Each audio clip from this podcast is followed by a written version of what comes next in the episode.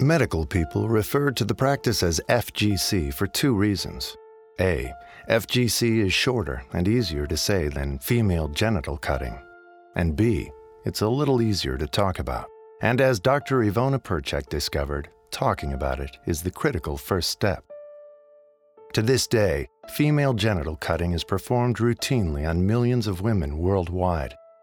The practice involves genitalia, child abuse, and the oppression of women and the poor, none of which makes for pleasant conversation.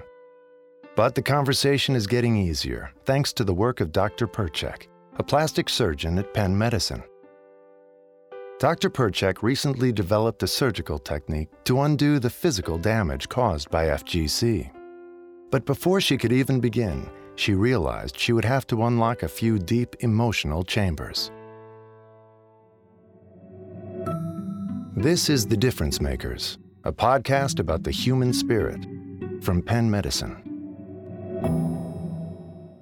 So, what is FGC exactly? This is the hard part. The details are quite disturbing, so much so that we will not attempt to recount them here.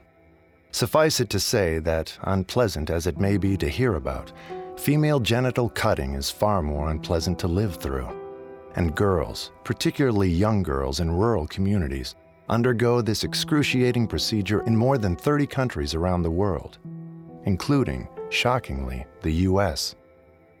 Cutting offers no medical benefits. It causes a wide range of problems, in fact. The surgery is usually done by an unlicensed village cutter, so infections are a constant threat. Occasionally, a young patient will bleed to death, but most get through it, and most suffer a lifetime of complications like vaginal infections, ovarian cysts, painful urination, and more to the point, painful intercourse. This is the real driving force behind FGC to eliminate the pleasure of sex for the woman so that she's more or less guaranteed not to cheat on her husband. It is not about health, it is not about religion. It's about control same as it was 3,000 years ago when the practice first started. Today, more than 150 million women worldwide have undergone the procedure. And, as astounding as this may sound, many have done so voluntarily. It's really encouraged by the women, said Dr. Percec. Mothers don't want to have their daughters not be good marriage material. That's why it's so much more common in rural, poverty stricken areas, because those daughters are not going to have the same opportunities as one who grew up in a city and could be educated and independent. Case in point, Dr. Percec's first FGC patient. This one patient came to my office asking for help, said Dr. Percec. I said, With what?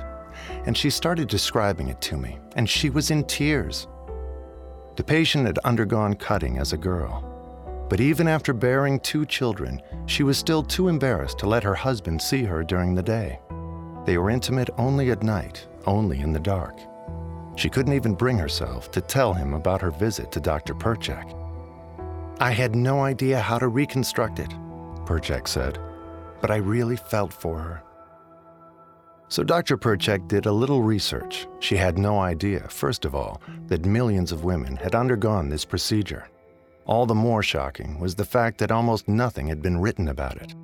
There was very little research, very little attention paid to the subject, which struck her as odd given the millions of victims, and the fact that the UN had declared it a violation of human rights. Dr. Percec found a couple of published studies, both from Europe, where the research had been done. They described procedures for repairing certain aspects of the genitalia, but nothing like full reconstruction. She also looked for information on restoring sensation to the sensitive areas. Again, not much to go by. But her experience as a plastic surgeon suggested it might be possible. Once she had learned everything she was likely to learn, she called her patient in. I think I can do this, Percec told her. I know I can make you look better, I'm not sure I can restore sensation, but if you're willing to give it a shot, I am too. She did have one condition, though. If they were to move forward, Dr. Percec told the patient that her husband would have to be informed and involved in the process. Percec had seen enough as a plastic surgeon to know the psychological import of body image. She knew how women struggle to come to terms with their bodies, past and future. And as it turned out, Dr. Percec guessed at something that would later be proven by research that FGC carries a high risk of lasting psychological effects, including depression, anxiety disorders, substance abuse, and PTSD. Restoring the body was part of the process, but restoring the mind figured just as prominently. Dr. Percec insisted on a plan for emotional healing from the start. The patient, she said, was a little bit taken aback, but she agreed. And in fact, the patient's husband wound up bringing her to the hospital and remaining deeply involved throughout. The procedure went remarkably well, to the point where now, in Percec's words, she's the one running after him. Word spread quickly among the patient's friends, and Dr. Percec couldn't help but be moved by the stories. One patient was raised overseas by a father who detested the practice. So her aunt and mother waited until he was out of town and then took her to get cut.